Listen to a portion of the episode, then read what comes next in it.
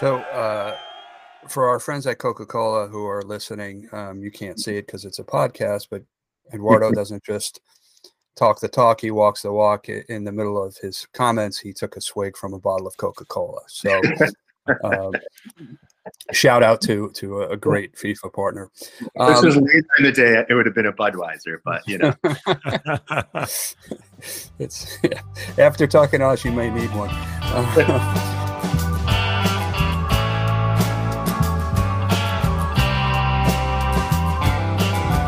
Welcome. To, wait, what? Sports Biz Chat with DP and McGhee, the podcast where we talk about the business of sports, sometimes irreverent, sometimes cynical, and yes, even sometimes a serious look at the industry. He's DP. I'm your co host, McGhee. Welcome to the show. David, what's on your mind today? Well, it seems like there's a spate of major teams that are uh, may come up for sale. And the big one here in the United States is news that we've bounced around on this show quite a bit, and that is that Danny Snyder, Daniel Snyder, I should call him by his formal name, shouldn't I? I thought maybe you had rude. this sense of familiarity with him that well, you felt comfortable calling him Danny. Yes, I th- that's it. That's the ticket.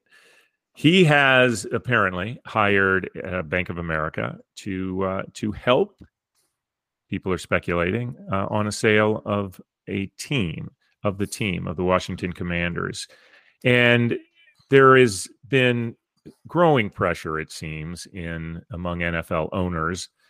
Um, and as these investigations, both from the NFL and from Congress, have kind of circled in on him, that there would be no love lost should he give up the reins of that team. And I think a sale is always probably the easiest one, meaning they don't have to, you know, take any action. They don't have to do anything that could come back on them. He sells a team and he makes a ridiculous amount of money, which he would, and uh, and everyone moves on. Um, but you know, short of of booting him or getting the votes among the owners to uh, to to kick him out. This is a heck of a solution. So after saying that he would never do it and that the the Washington Commanders would never leave the hands of Daniel Snyder and family, it looks like that is indeed a possibility. And of course, uh, we're already getting rumors on who has put their hat in for interest in it, and that seems to be led by uh, Amazon founder Jeff Bezos uh, who seems to be teamed up with Jay Z and Matthew McConaughey.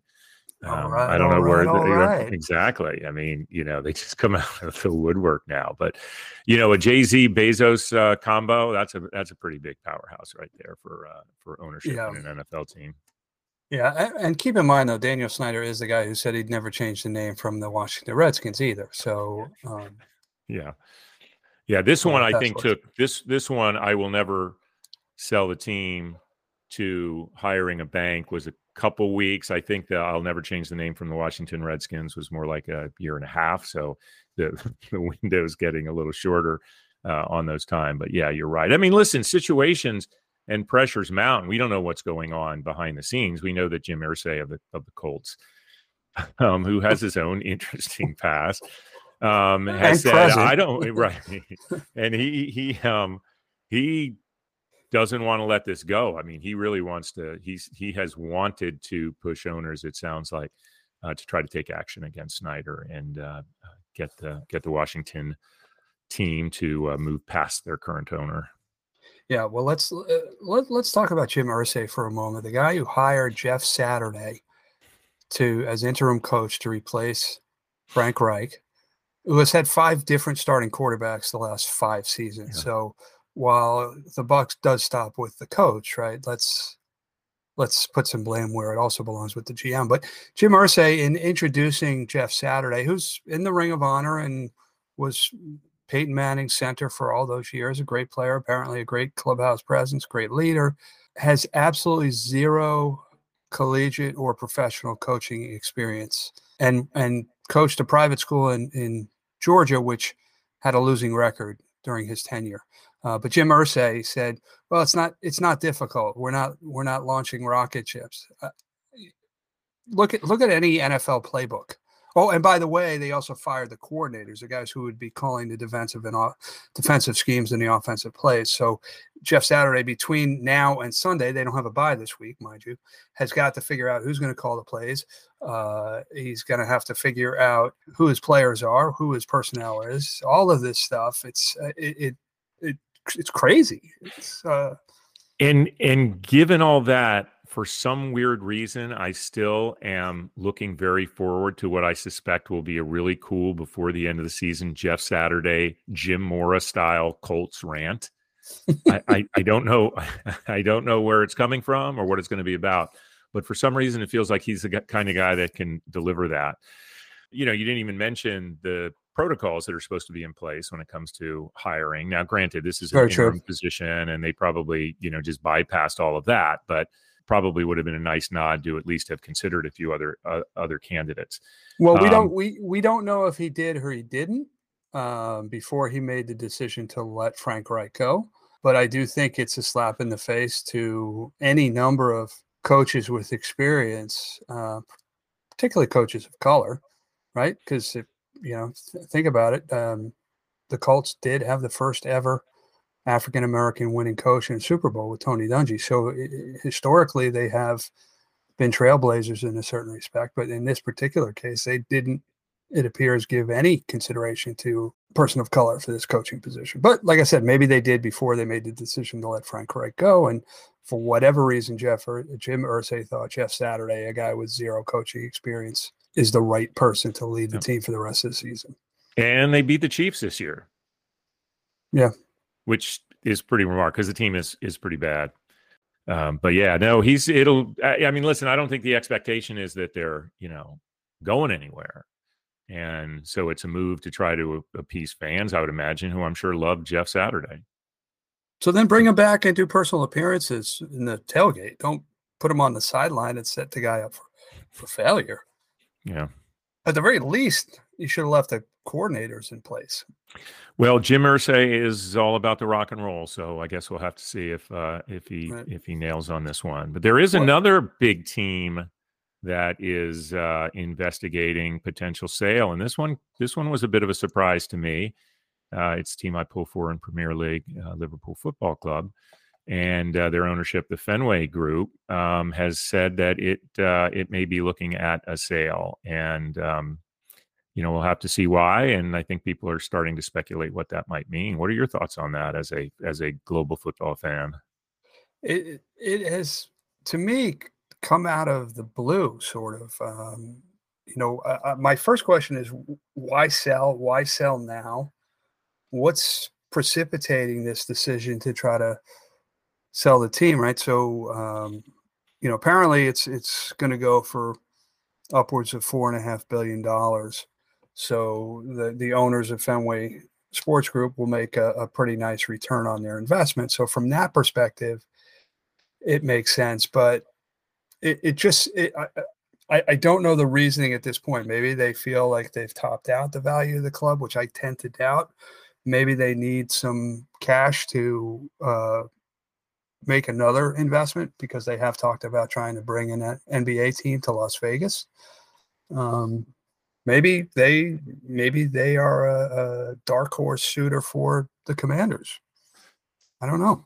Yeah, it could be a couple things. The you know LeBron is part of their organization, um, which is if you've ever seen him wearing an LFC Mhm. uh, scarf, that's the reason why. LeBron has made it very clear he wants to be an owner of an NBA team, and so that could make some sense. Uh, that there's some discussion there about flushing up some cash and and make sure that they're able to be in position to uh, to do that. Uh, the Chelsea sale went through at a certain number, and I think people would speculate that it would be around or uh, at that amount. I honestly think it'll end up going a little higher, but we'll we'll have to see.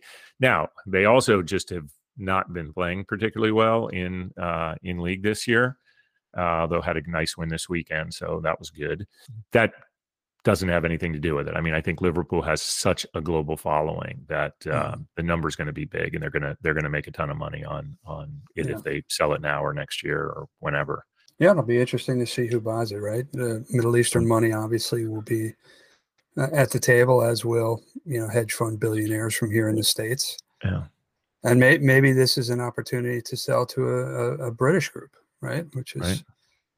um, not bought the last several teams that have been up for sale, including Right. Chelsea. right which i'm sure would make um you know obviously fans in the in the uk pretty happy Yep. you know uh investment in the sports business is just rolling right i mean you're you're hearing um you know money coming into to sports and new ventures uh, at a at quite honestly an incredible rate uh, uh, earlier this week or last week uh, got news that uh, TMRW Sports, which is the group that Tiger Woods and Rory McIlroy had, just took on a number of of big name investors, you know, to build a war chest basically to you know put on the programming that uh, that they expect to. So that's a, a you know that's a big force to be uh, taking a look at. And interestingly, Fenway Sports Group is one of the companies that actually invested uh, in that, along with Excel and and various other groups. Um, they got some money. I mean, people still want a piece of Tiger um, and Rory as kind of the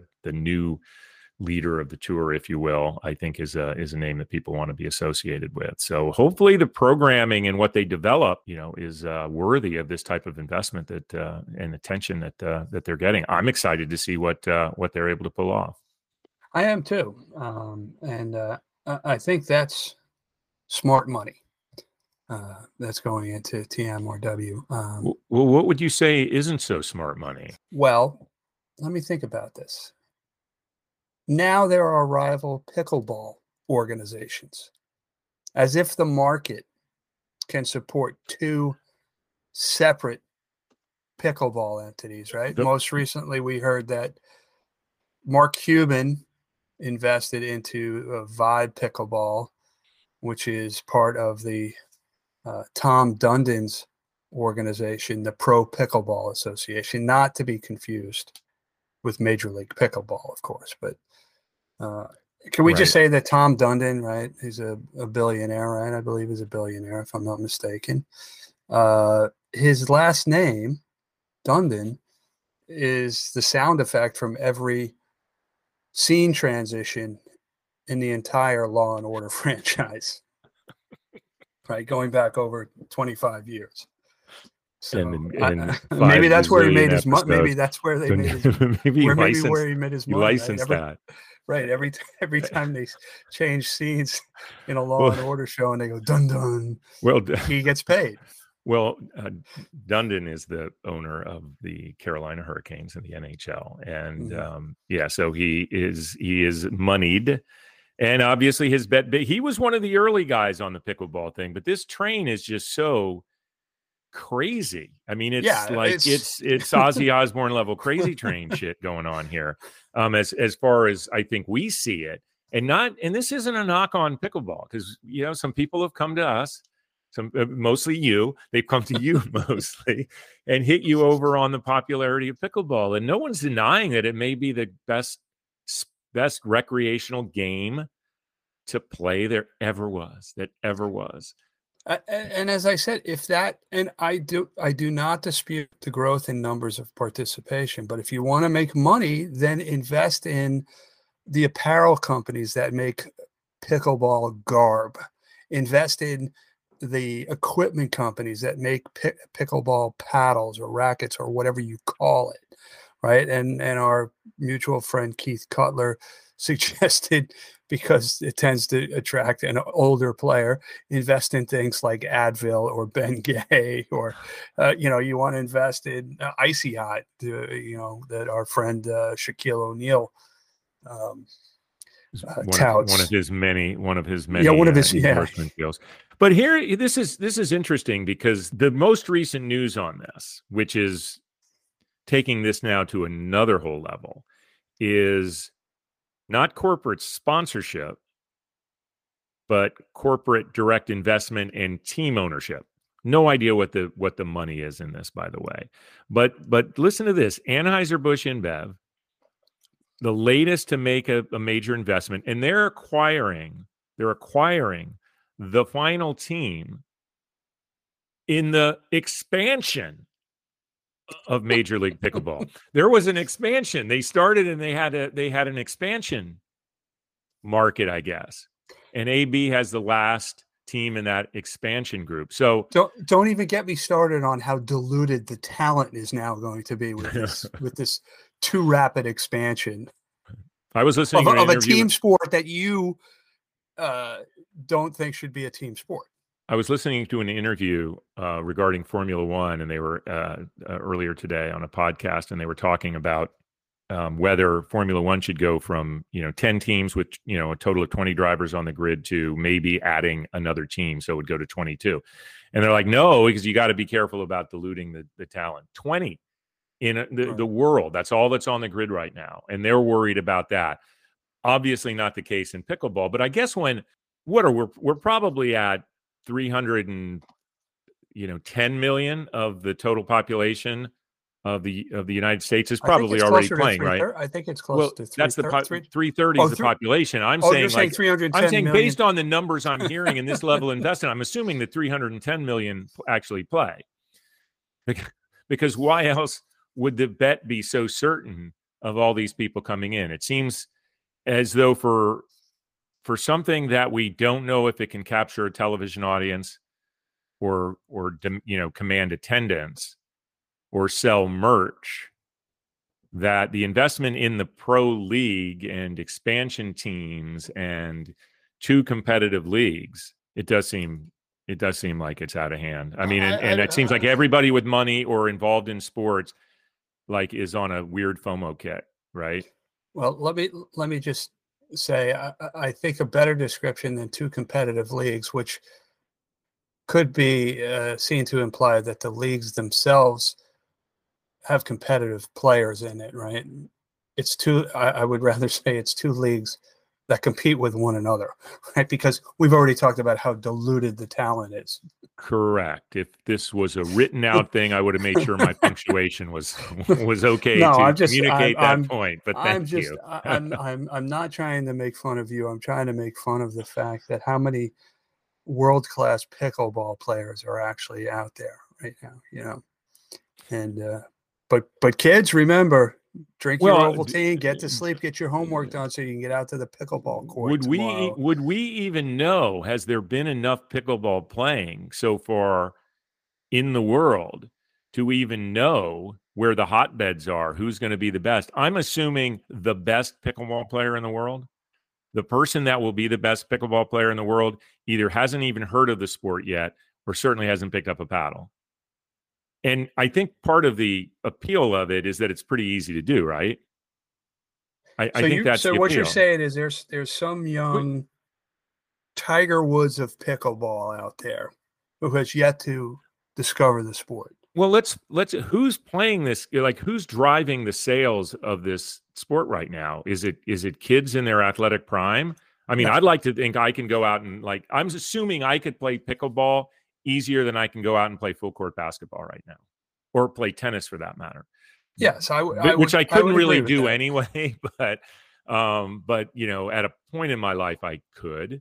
But and I'm not saying I would be good, but I'm assuming if if the best athletes start attracting, and maybe that's the appeal of the Tom Brady and the LeBron James and the Kevin Durant's and the Kim Clijsters and all these and the Drew Breeses that are investing in this sport will start appealing to, you know, athletes to pick pickleball over baseball or golf Yeah. or Yeah, basketball. I- I'd be interested to see the average, the meet, the median age of a pickleball player, of a, of a recreational pickleball player, right? I have to believe it's fairly old, right? When I say fairly old, I mean, you know, 30s to 40s, right? Right. Meaning certainly- not young. certainly, certainly not not the age at which somebody would be at the prime of their athletic career. So if you look around and you see that the the if if I'm growing up in the suburbs and I'm going to my local park and I see mostly 30, 40 and 50 year olds playing pickleball. Could be wrong. I live in the city. I don't see that. Yeah, We'll I think the first, First yeah. Is is the first inclination is that's the sport I need to pick up. So that's my point. If this thing sticks, we don't know who the best players are. And the Right. people that are playing it now and playing in the in this pro tour, and if this thing sticks, they're not going to be playing next year because like the best athletes that haven't even started playing this game will start playing the game. I don't know how fast it could go. we remind you it's a paddle that hits a plastic wiffle ball and it makes a weird little clack sound. I, I mean, how um, I, I, should say this: I'm always shocked to see how fast the the badminton birdie can go when I watch Olympic badminton. So the shuttlecock. The shuttlecock. Yeah, I think the first thought that a young person sees when they come across a pickleball game somewhere is probably, okay, boomer. Right, that's probably their first thought. But I, I don't think their their their thought is, uh, wow, that's a cool sport. Let me pick that up. But but listen, we're the ones we're the ones in the minority here, so we're kind of maybe swimming upstream on this stuff because I see more I see more social media posts, particularly on LinkedIn, which is probably says something um, about about pickleball. It seems like the entire industry is now selling pickleball. Yeah, we're going to have to have someone on the show.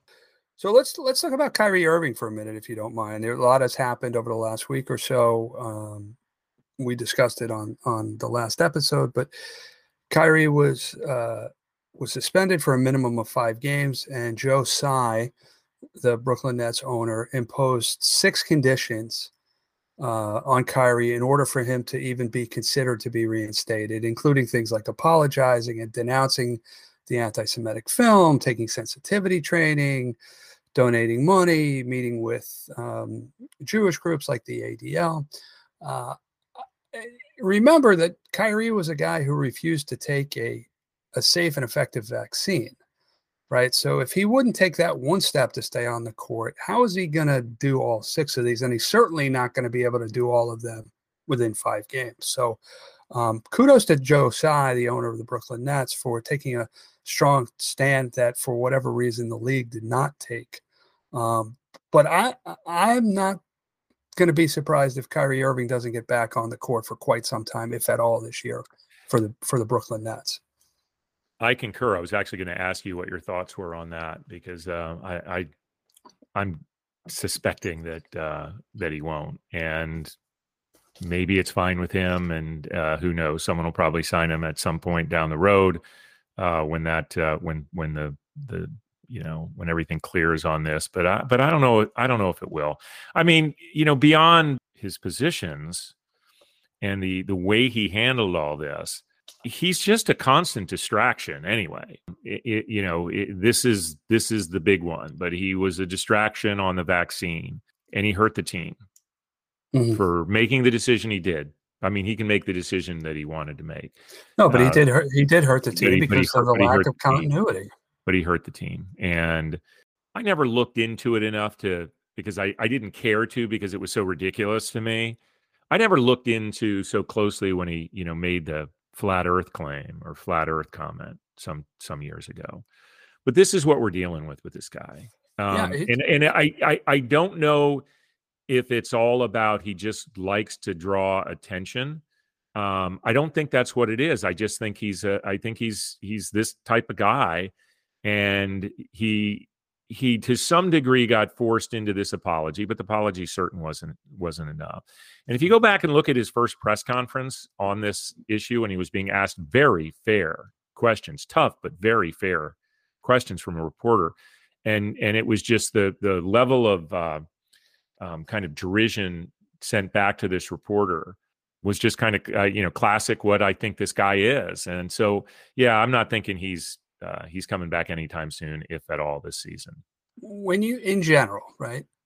Uh, I'm not saying that he can't be redeemed and he can't sort of see the error in his ways, but in general, what I have seen is that people who have these outrageous views, like the Earth is flat, like the, the, the believing the Holocaust didn't occur, it's very difficult to educate those people so that they truly see the error in their thoughts before like uh, you know most people you you have a particular view on a subject and and you know maybe it's based on your individual perspective maybe it's based on superficial knowledge uh, you haven't really looked into it but then most people if they are shown that their that their view is incorrect that their facts are wrong have the ability as a mature adult to say okay maybe i was wrong about that I think when you hold views that are so far out there, I think it's very difficult to get those people to admit they're wrong.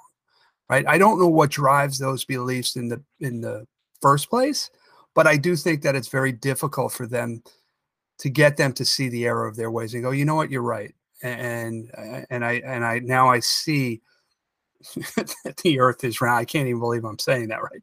You know, Mm. you're you're right. The earth is round, right? I think he likes to be say, you know, I'm doing my own research. He's, you know, he says that, which I think if you look at shots from space, it's pretty apparent. I mean, all, all- all you have to look at is the Verrazano Narrows Bridge, which was the start of the New York City Marathon this past weekend. And that is actually slightly curved because it's so long. It's slightly curved to uh, to adapt to the curvature of the Earth, right? And then right, but to your point, all you have to do is look at the the the, the photographs from from the Apollo all missions or fake, other all space fake, missions. all fake, I guess, all fake. Yeah, yeah, Yeah, I yeah. know, I know. But you know, listen, having a view like that uh, i- i- is harmless, right? Having a, a view that the having a view that the Earth is flat is a relatively harmless, incorrect belief.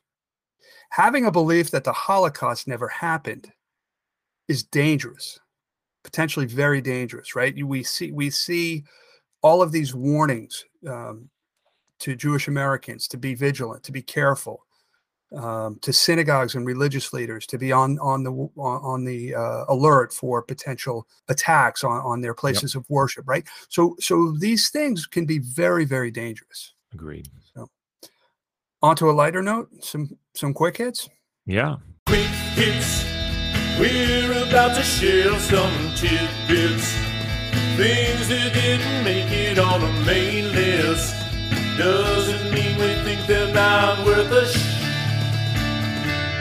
You just mentioned the New York City Marathon, and that was the first quick hit. I just wanted to do a quick shout out. I love this event so much, and it was so nice to see it back to full capacity um, at 50,000, uh, being the largest marathon in the world. And uh, it was a, and just thousands and thousands of people around the city coming out to support it. I, uh, uh, I had the uh, opportunity to head down toward the finish line in Central Park and see my um, my nephew's wife run and uh, my daughter who was in town visiting uh, one of her best friend uh, finish the race and it, it, it's just such a great celebration of of of something that I would never do by the way uh, and I gave a lot of thought to that like I'm, I'm I'm certainly not motivated to run the marathon but I'm so impressed with those that do and so congratulations to all the runners and to the New York Road Runners that puts this uh, this great event on. I, I just I just love it. I know a lot of people probably get driven crazy on Marathon Day, but uh, the TCS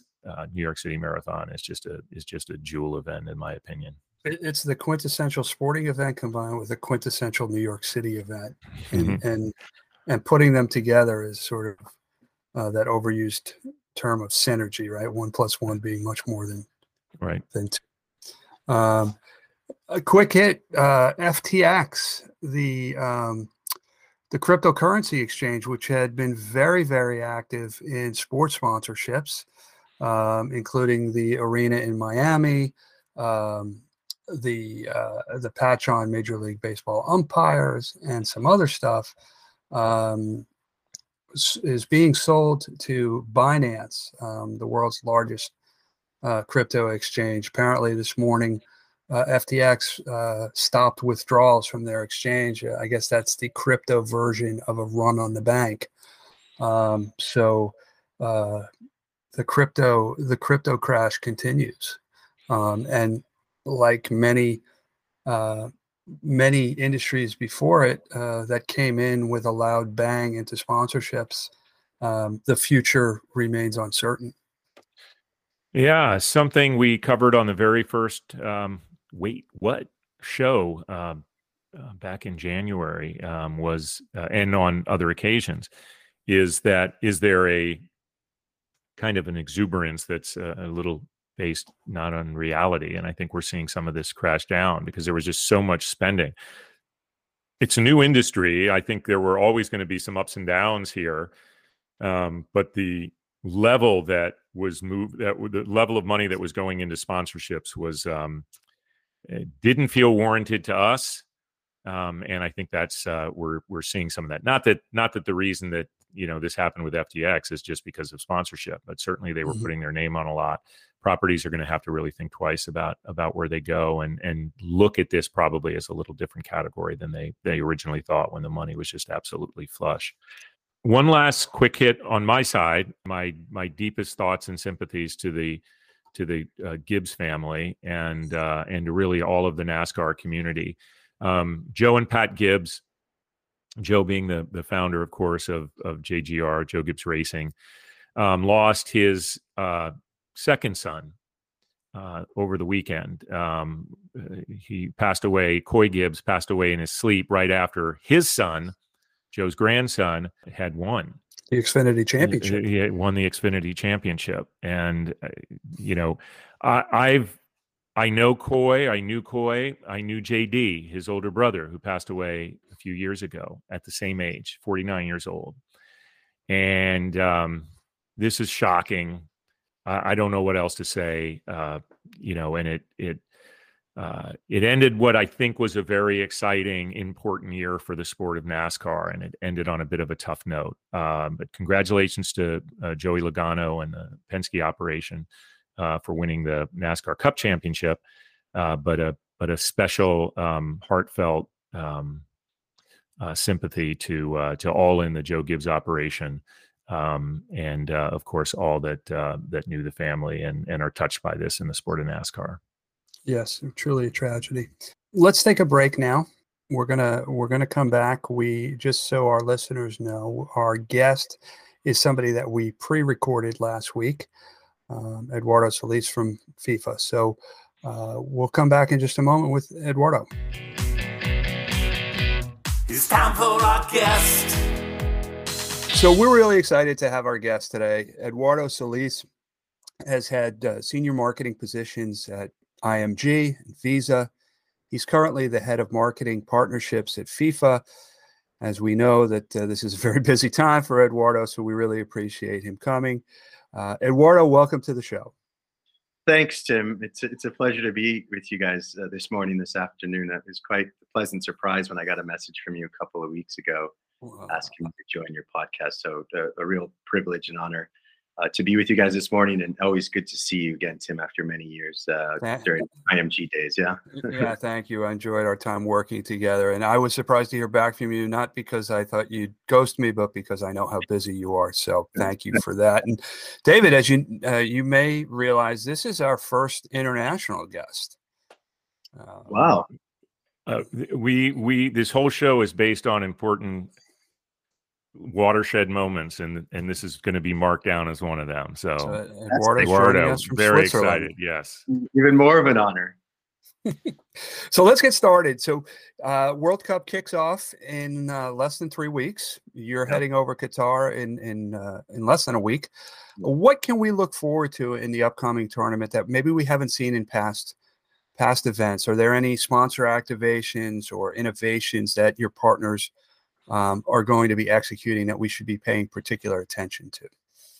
Yeah, well, I, I think in terms of just the, the World Cup and the con- competition itself, I think, you know, considering the setting, um, you know, it's taking place in, in, in, Qatar, which we all know is small country. Um, I think the fans can expect sort of a, a football festival atmosphere. Yeah, I mean, you're talking about having the entire competition taking place within a radius of 60 to 70 kilometers. So think about the Olympics, right? When the Olympics rolls into town, it takes place in one host city.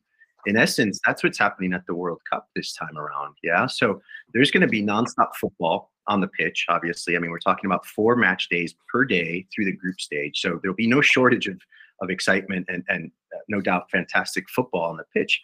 But I think outside of the pitch, I mean, there's going to be tons of, uh, you know, entertainment and, and cultural experiences that the fans will, will will be able to take full advantage of simply because they don't have to travel anywhere. You know, uh, previously, if you were going to see one team in in one city and then that team would always play in another host city, you'd have to travel. So you really wouldn't experience the city as much as you would, I think, probably this time around. So I think it will be quite a tremendous atmosphere. I think all of the nations coming together in, in one country and in essence one city um, will, will be unprecedented and, and definitely a great overall experience for, for everybody in Qatar. In terms of, you know, sponsor activations, um, we, we've got a lot happening on the ground. You know, we've got a, a, a pretty robust portfolio of partners, sponsors, and regional supporters. Um, a lot of them will be focusing their activations at the FIFA Fan Festival, which will be a central destination in Doha at Al Bidda Park, right? Um, so there'll be lots of entertainment and cultural programming. But uh, on top of that, the sponsors will have sort of dedicated footprints within that FIFA Fan Festival to bring their brand campaigns and their products and their services to life. You know, so we're excited about having a, a, a good amount of our partners in, in this uh, festival, which I think the most that we've ever had actually at the FIFA Fan Festival. So that's very promising. One in particular, one is is is Visa, and I'm not going to be I'm not biased here, but they have, they have they have really pulled out all the stops for this FIFA Fan Festival activation. It's um, it's it's called Visa Masters of Movement. Um, so the activation combines technology, art, and football. So me or you as a fan that goes into this activation basically goes onto a mini-sized pitch and it has a kick around. And within that pitch, there's a technology that tracks all of your movements and your passes, right? Link back to Masters of Movement and how Visa moves money around and et cetera, et cetera. That those movements then are captured into data, into data. That data is in essence transformed into a sort of beautiful piece of work or art, and that's tr- then transformed into an NFT. so you literally go through this experience. You play football. Your moves are transformed into a piece of art, and then that art is transformed via technology into a takeaway NFT right? And it's all just kind of a, it's more about the experience and educating people about what Visa does as an organization, um, but then also trying to, you know, educate them a bit more about sort of the NFT uh, ecosystem and, and, environment. So pretty cool uh, combination of all these different things, and I think super super exciting, and I think the fans will will have a, a great experience. Yeah, not not surprising to hear that Visa and I'm not just sucking up to you because you used to work there, but you and I worked on that business as well. And they've always been at the leading edge of of innovation when it comes to activating around their their partnerships, uh, particularly FIFA and the Olympics and mm-hmm. the NFL here in the United States. So yeah. that's that's great to hear. And you yeah, have to yeah. love it. You have to love it when we have guest synergy, huh, Tim? We yeah, had, we, had, Andrew, Andrew Cohen, Cohen on the right show on. a few weeks ago and and got to talk about some of the some of the planning. So it was great to hear it even more detail from the other side of that equation. Um, yeah, I, I want to take a a little broader step here. Uh, go go back, look at it from a little more thirty uh, feet. In 2016, FIFA laid down a very bold plan, the vision, FIFA 2.0. As we approach the end of 2022 and are about to hit a World Cup, how would you uh, how would you rate how FIFA has done against those very aggressive plans, and particularly in the area of building the sport even more globally? Yeah, that's that's a that's a good question. I mean, I think this was kind of the first time that sort of this type of vision had been put forth. I think coming off of the last, um, you know, uh, administration, it was very obvious that the that the new administration wanted to set a clear sort of vision mission and, and roadmap for what we were aiming to achieve over the course of the, the next cycle in the four years. And I think based on that mission to govern the game, organize competitions, and promote the development and the growth of the game, I think I think the organization has been successful. You know, in, in terms of you know reinvesting in in the game, right? We're talking about you know four billion total investment in the development and education around football with member associations, with competitions, um, and the likes. You know, uh, 500 million investment in women's football specifically, right? Or, or, or, football infrastructure, I should say. So, and then another 1 billion investment in women's football, right? Organized over 30 competitions over the course of the last 40 years. So, or the last four years, excuse me. So I think in terms of success, you know, there was a clear vision right? I think everybody within the organization bought into that vision and to that mission. And I think, you know, the organization has has turned around and reinvested um, in into those different areas to allow for again the development and the growth of the game from the from the grassroots level all the way up to the up to the senior level, right? And that's across men's and women's. So I think you know um, the, the idea is to continue down that path Um, I think coming off of 22, we'll pivot into the new cycle. I think there'll be, you know, probably another sort of, you know, vision, uh, FIFA Vision 3.0, if you will. But I think at its core, we're, anchored in, in, in sort of the, the investment in, in in the grassroots football all the way up top across men's, women's competitions. So um, I think I think we, have we've, we've done well and we're tracking well to continue to, to to grow the game globally and develop it. And before Tim recognizes the fact that that was my question, um, which is nice of him because he always does that. Because you said it was a good question. We have a weird thing. Sorry about that, Adu. Uh, but I'm curious as to along those same lines, um, and the, and your role at uh, FIFA. How do brands fit into that growth, and is that an important aspect when you're talking to them? Yeah, they, they, they contribute in many ways, you know, and they're they're absolutely a key stakeholder in that in that development and that growth. You know, not only by you know marketing and promoting, you know, the competitions all the way again from under 17s, under 20s, futsal, beach, uh, club, up to up to national uh, level. But I think they also, you know, are very supportive in terms of value and kind. I mean, we we get a lot of contribution from the likes of an Adidas, from the likes of a Coca Cola, from the likes of a Hyundai Kia, you know, uh, likes of Qatar Airways, all of them contribute not only monetarily but also value and kind that help support um, those competitions and the development of the game. So it, it, they, they they contribute in a lot of different ways, and they're absolutely key stakeholders in in what we're we're looking to to achieve in, in terms of the, the vision and, and the growth uh, of the game and, and making it you know truly global. We're we're talking about global brands here, right? They touch every corner of the globe. So, you know, they they absolutely amplify our, our mission and our vision and our message. Um, and and I think you know they're they're they're lockstep with with the idea to to again continue to, to grow the game, to, to develop the game, to provide opportunity, um, you know, and impact society through the power of football.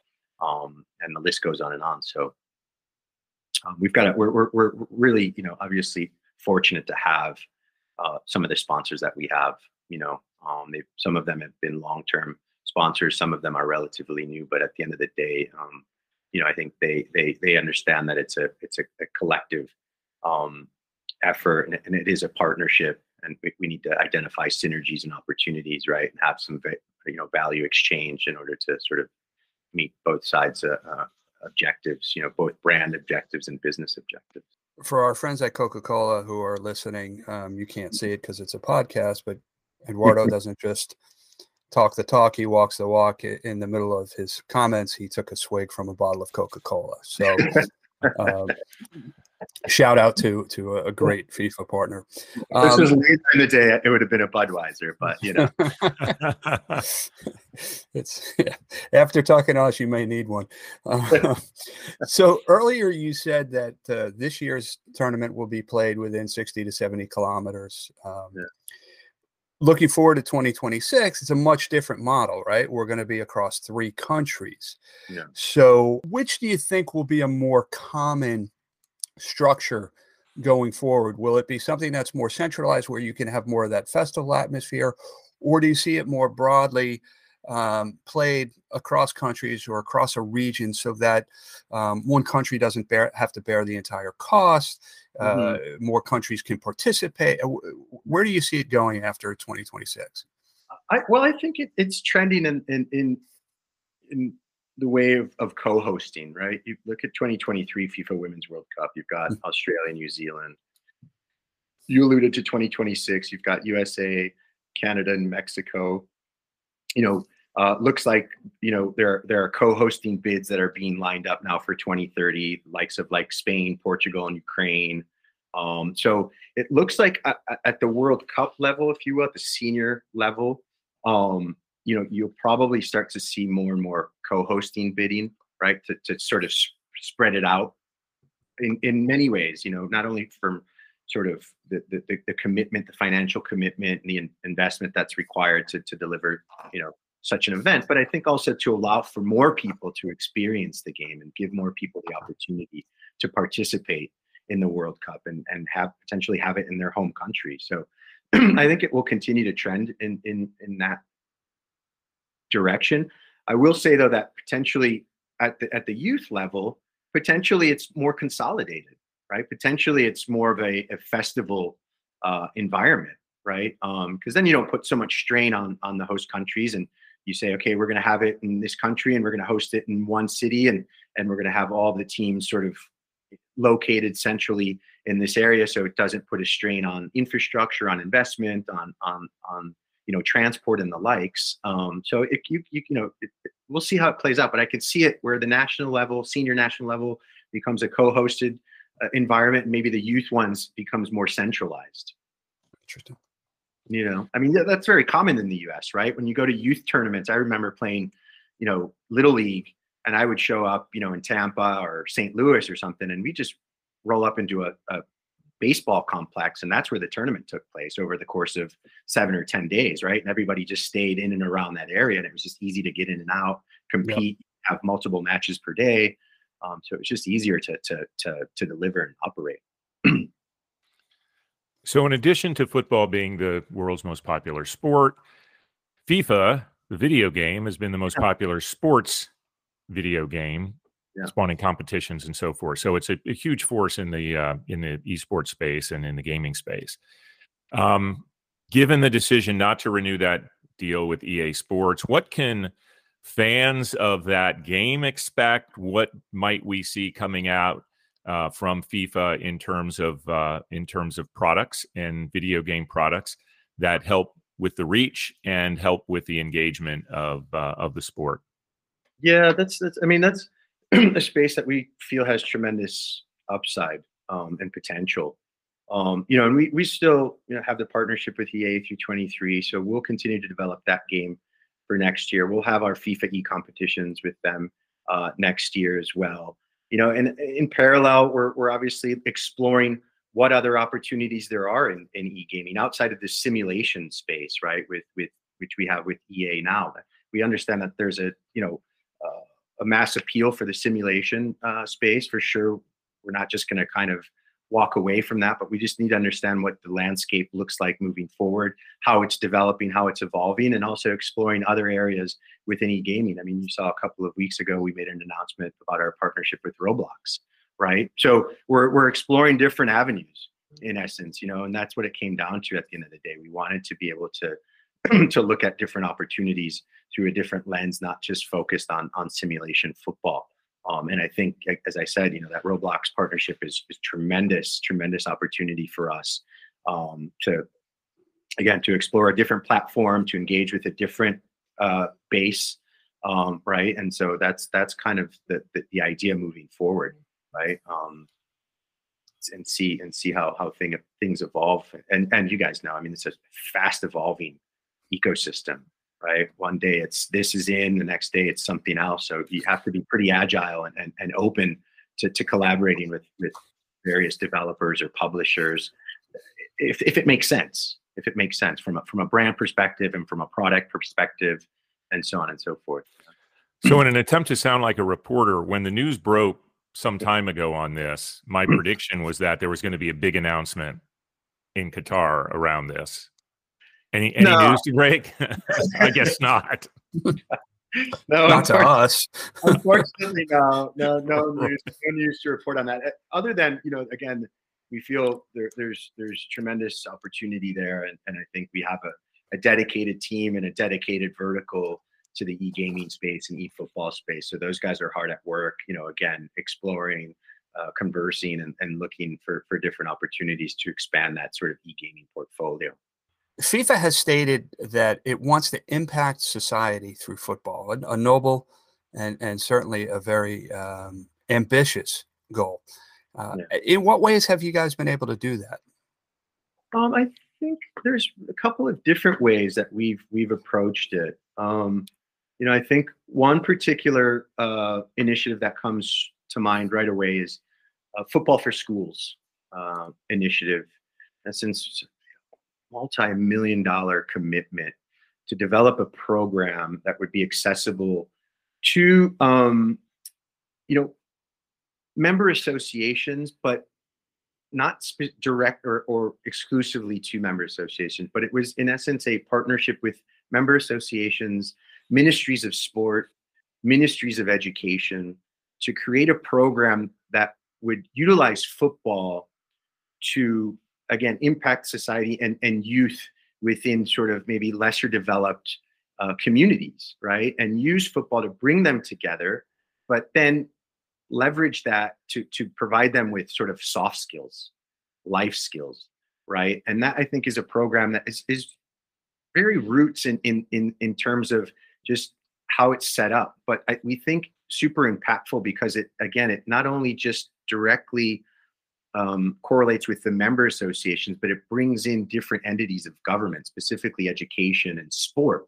So it's this collaborative effort between fifa member associations and other sort of governmental agencies within said countries that that that can leverage this program and it's subsidized ultimately by FIFA right? So it's not an investment that's required from the ministries or an investment that's required from the member associations. It's just a simple sort of application process hey we're interested in this you know there's certain qualifications that need to be met based on those you're approved and then you're sort of granted um, this program. And then we support the rollout of that program in terms of equipment, right? In terms of um, there's been an application that's been developed in order for you know me as a PE teacher in you know Somalia to be able to have access to the sort of the um, the curriculum, if you will, right? And you kind of work off of that. You know, we'll bring in and we'll bring in legends to sort of launch the program to get people excited about it. So that's one particular program that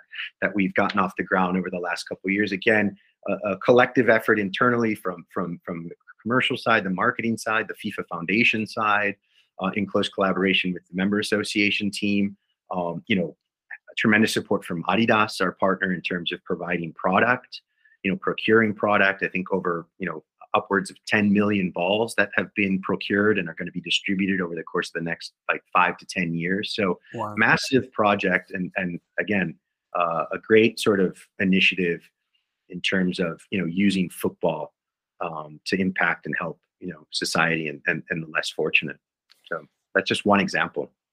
Yeah, I want to hook on that a little bit because there's been a very visible growth in the women's game. Uh, NWSL just wrapped up their season. They're, you know, a tremendous season with some controversy here in the United States. Obviously, we've seen mm-hmm. these FC Barcelona uh, matches with massive crowds, as well as the the women's Euros just doing you know gangbusters in yeah. both viewership and attendance. Um, has that growth opened up significant commercial opportunities for you uh, and for FIFA, and and how are you capitalizing on that growth? Yeah, I mean, I think I think it's opened up a lot of opportunities, right? It's it's opened doors and allowed for the women's football department at, at FIFA in particular, led by our, our chief women's football officer, Sarai Bareman, to establish sort of a strategy around how to to to to grow the women's game, anchored in a lot of sort of you know league development, talking about you know capacity for building for administration, um, coach education scholarship. So it, it, it's again anchored sort of in in in in the, the development and the opportunity for for growth, right? I mean, we know that the potential is there, and we want to seize the moment. But if you just jump on top, right, and assume that you're going to ride that wave into bliss, I think it's probably not the right approach. So we've kind of taken it from the ground and try to use the momentum and the growth and try to build it out and give it some substance. I mean, I think, and, and I think that's sort of, you know, the the the the message and, and the approach that we have with partners in terms of the commercial element, right? Um, it has to be anchored in something meaningful. We don't want to just jump on the bandwagon, and we don't want brands to hop on the bandwagon now because it looking it's there for the taking with with the success of FIFA Women's World Cup 2019 in France, the success of Euro just coming off of the UK. Everybody wants a piece of the action now, and it's trying to sort of understand what is sort of the brand's objective, right? What is in terms of a brand, in terms of a business, and how does that fit within the women's football landscape, right? Where are the synergies? Where are the opportunities so we can actually create a, a meaningful and impactful partnership in terms of how we how we you know we leverage you know um, the, the, the, women's game and, and the growth, the exponential, you know, the, the the crazy growth that it's had over the course of the last three years, and and what we we feel will will only continue to grow in terms of you know participation, which is key, key, key. Um, you know, attendance is also massive, and then and then viewership, as we all know, right? I mean, I think those three things are are core to to to continuing to to grow the game and and and being able to commercialize it um, in a sustainable way. So let's go back to the the event that's uh, happening in Qatar later this month. the event, like it's a, like it's a like, like it's like it's a U twelve uh, you know, festival. you know the event. Um, no, but uh, if I'm not mistaken, this is the first time in the history of uh, the Men's World Cup that the event, the tournament, is not being played um, during the summer, Yeah. uh, no- Northern Hemisphere summer. Right. Right. So.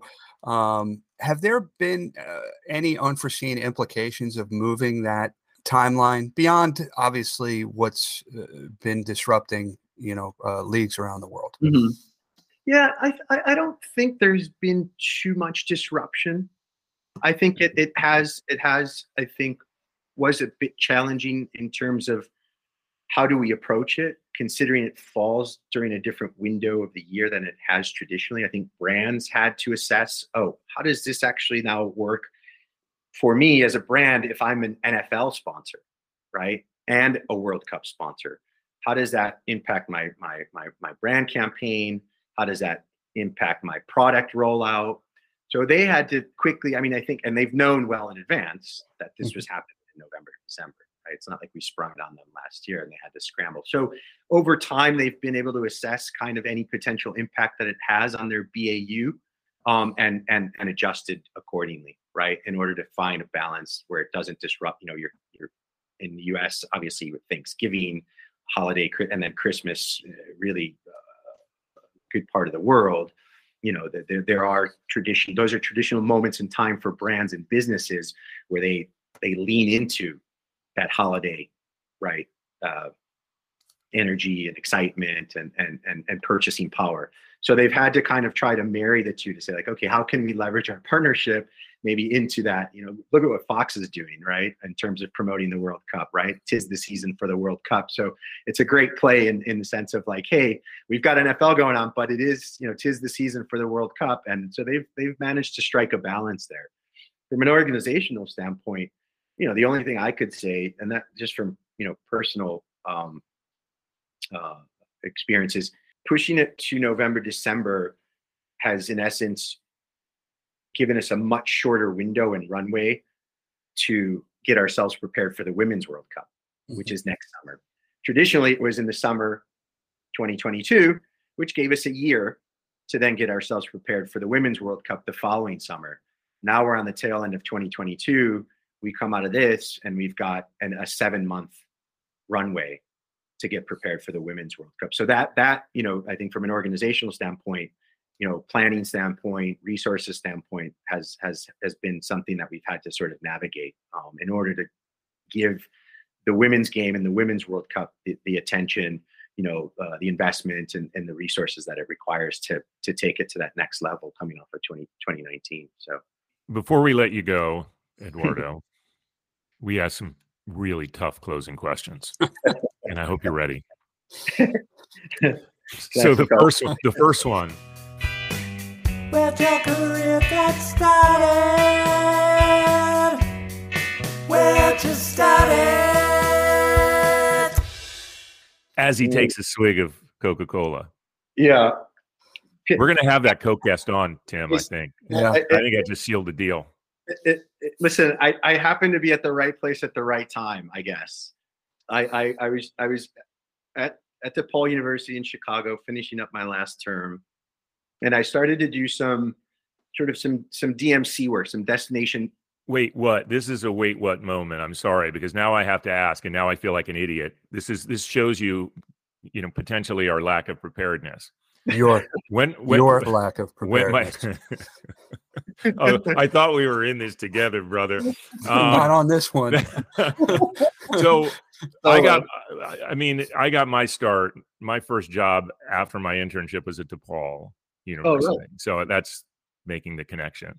We'll Yeah. connect. We'll connect after this and and talk about some connections I still have there. Anyway, sorry for the interruption, but I No, no, felt so- that was so right place at the right time, guys.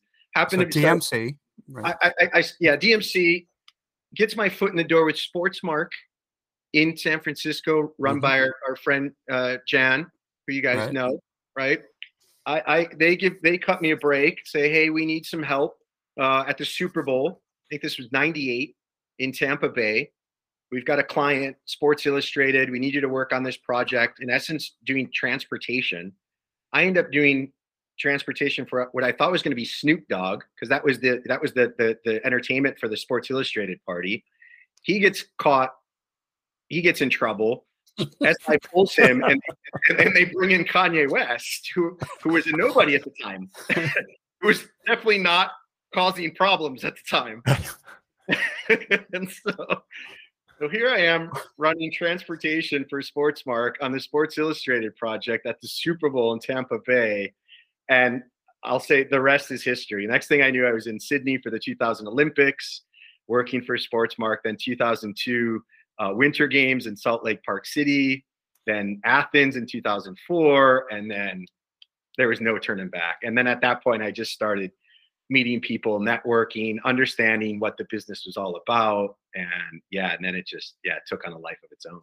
So before David asks you your last question, a couple things come to mind. Number one, um, who who would have who would have thought that we would have got a Kanye West reference? Number one, and and number two, look at Snoop and look at Kanye, and who would have thought Talk about Snoop would have become the paragon of virtue, the the the guy who's looked at by mainstream brands all over the world to be a spokesperson for. 100. So, percent A, a brand ambassador of the highest level right now and a Super Bowl performer. Uh, Honestly, Snoop. yeah. And I, I'm not sure you would have even predicted that. As much I- insight as I'm sure you have, do. Honestly, Uh, right place at the right time, guys. Right. The last question is, and maybe it's being at the right place at the right time, but one piece of advice that you'd like to offer uh, to somebody looking to break into the sports industry. Yeah, I mean, I think you know, take every opportunity you can, right? Um, and be curious, right?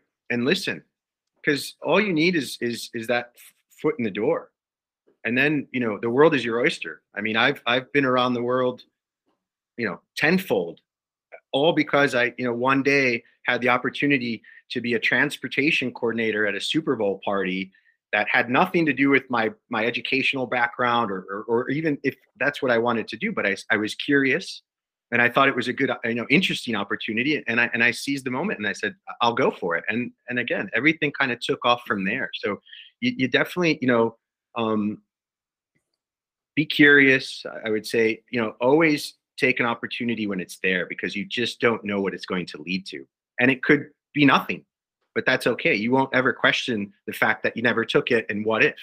But if you take it and it leads to other paths, you know, more power to you. Um, and I think ultimately that that that's always been, you know, my I've always been anchored in in in that, knowing that like how I started and where I came from and kind of where I'm at and everything that it that it's given me in between you know has been has been has been invaluable you know and it, it wasn't based on anything other than you know um being curious you know wanting to learn wanting to experience and, and never saying no to to a, a opportunity that you thought maybe maybe was beyond me or, or was not for me or what i thought i would want to do because you just never know great advice. I, I will say this. I will say it wasn't just a question of being in the right place at the right time. Maybe for that first opportunity, Eduardo, but you have always been a very thoughtful, strategic uh, thinker, a, a great person with clients. So I am not surprised, although I'm very happy to see your success.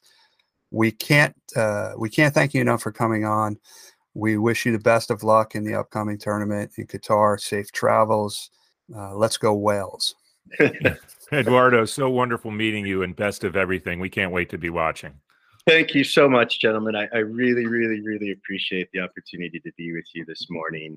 Um, and yeah, I, I appreciate the the support and the well wishes as we as I take off on this endeavor in, in Qatar for the next six weeks. I'm sure it will be a, a, a spectacular, spectacular show for for for the coming months. So um, look for me on on the tube. I'll, I'll be I'll be roaming around there somewhere. We will. We will. Thanks. All right. Thank you.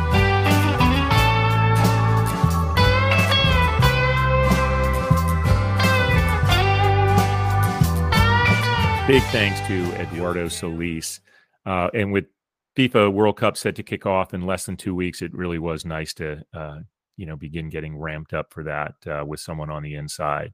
So as we come to the end of this week's program, it's time to take a little bit of a look ahead. Tim, what do you have your eye on? So you've been a big fan of the F1 series on Netflix. Um, I went down a slightly different path. I've been watching on Hulu Welcome to Wrexham, which is the documentary about Awesome. Rob McElhenney and Ryan Reynolds' purchase and ownership of Wrexham, a fifth division club in based in the north of Wales. Um, but it's it's a it's a great story. You get to know the the the residents of Wrexham. You get to know the coaching staff, the players. It's uh, you get to see a little bit about uh, Ryan Reynolds as an entrepreneur and Rob McElhenney, um, who's most famous for "It's Always Sunny in Philadelphia." But I'm wondering if there's going to be what I call a Wrexham effect in the upcoming World Cup. Um, not to be confused with uh, Rump Shaker by Wreckx-N-Effect, the Wrexham effect. Um, will there be people who come out and cheer for Wales who happen to play the U.S. in that first match on uh, November 21st? So that's I'm interested in seeing if uh, if Wales gets a following based at least in part on on this documentary. Welcome to Wrexham.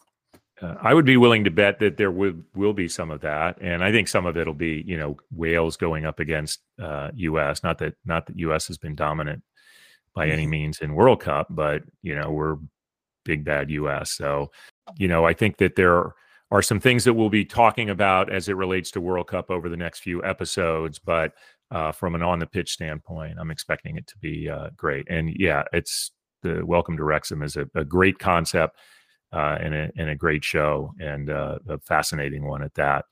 Um, I wanted to talk about because it is as we're recording this right now is um, is the uh, voting day uh, here in the United States, and on the ballot in California is are two proposals um, competing against each other basically for the sports betting. It's something we've mentioned uh, on the show in the past, but on the one hand the big sports books FanDuel, DraftKings, BetMGM, Penn, Fanatics, Bally's, Wynn um, have raised a lot of money, uh, reportedly 169 million to support what's known as uh, Proposition 27, um, that would bring online sports betting to the state.